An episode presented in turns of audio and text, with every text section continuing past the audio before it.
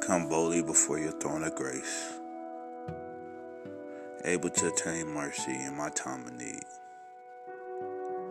But it's not me that I'm praying for, Lord. It's the listener of this podcast.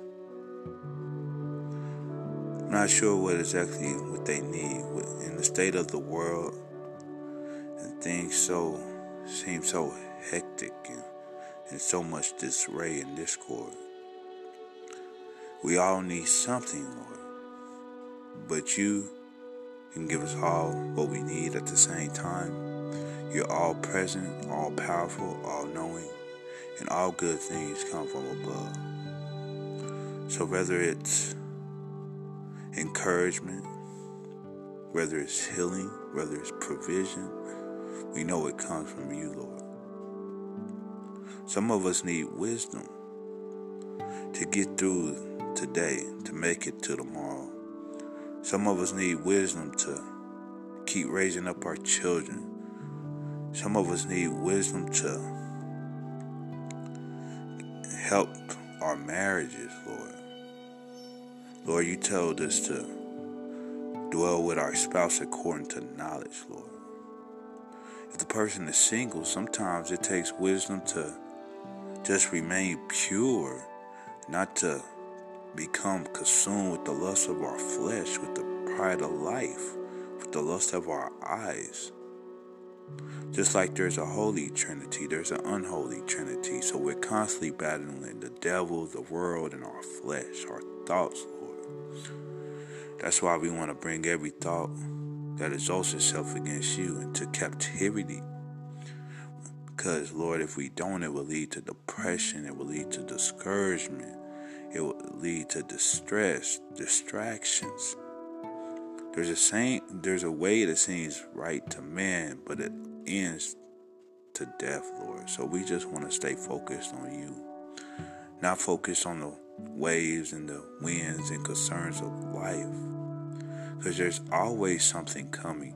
That's why you told us not to worry about tomorrow but to worry about today, because tomorrow will have enough trouble of its own, Lord. Lord, give us wisdom for whether or not to get the COVID vaccine. With with the news constantly pushing COVID, it will cause a state of panic. It will cause a state of fear if we're not careful, if we're not walking in the spirit. But you told us to not walk in the flesh, not walk according to the flesh. You told us if we walk in the spirit, we will not fulfill the desires of our flesh. You didn't give us a spirit of fear, but a power, love, and sound mind. That's why we got to be careful. That's why we got to be wise. What we put in before our eyes, what we put in our ears, Lord. Lord, if we always listen to negativity, whether it's gangster rap, whether it's gossip, whether it's the news constantly trying to persuade the people, Lord, in a way that seems so innocent, but the devil is subtle. He doesn't come in he takes step by step by step. He try to seduce us, Lord. We need wisdoms to see the devil's seduction, to see the tactics and strategies of the enemy, Lord. We are not ignorant of the devil's devices if we allow the Holy Spirit to open our eyes, to speak to our hearts, to penetrate our minds. So we need wisdom, Lord. Lord, you said, whoever lack wisdom, Lord, can ask of you, and you'll give it to us freely. When Solomon was asked what did he want of all the things he asked, he asked for wisdom, and therefore, Lord, you gave him everything, Lord. You gave him everything because he asked for wisdom. So, Lord, I'm just praying that the doors that seem closed open, because there's a door that you open that no man or woman can shut. I'm praying that we give you give us we have, we walk in the wisdom that you give us. Because, Lord, we at, we have what we ask when we pray when we pray in faith. And I know I prayed in faith and expectation for the listener of this podcast to receive everything that he or she needs.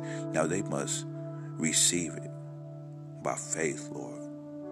Lord, the word will not return void, but it will accomplish everything that it was sent out to do. And I believe it because you exalt your word above your name. So I thank you, Father God. I thank you, Father God. We thank you, Father God. We thank you, Father God.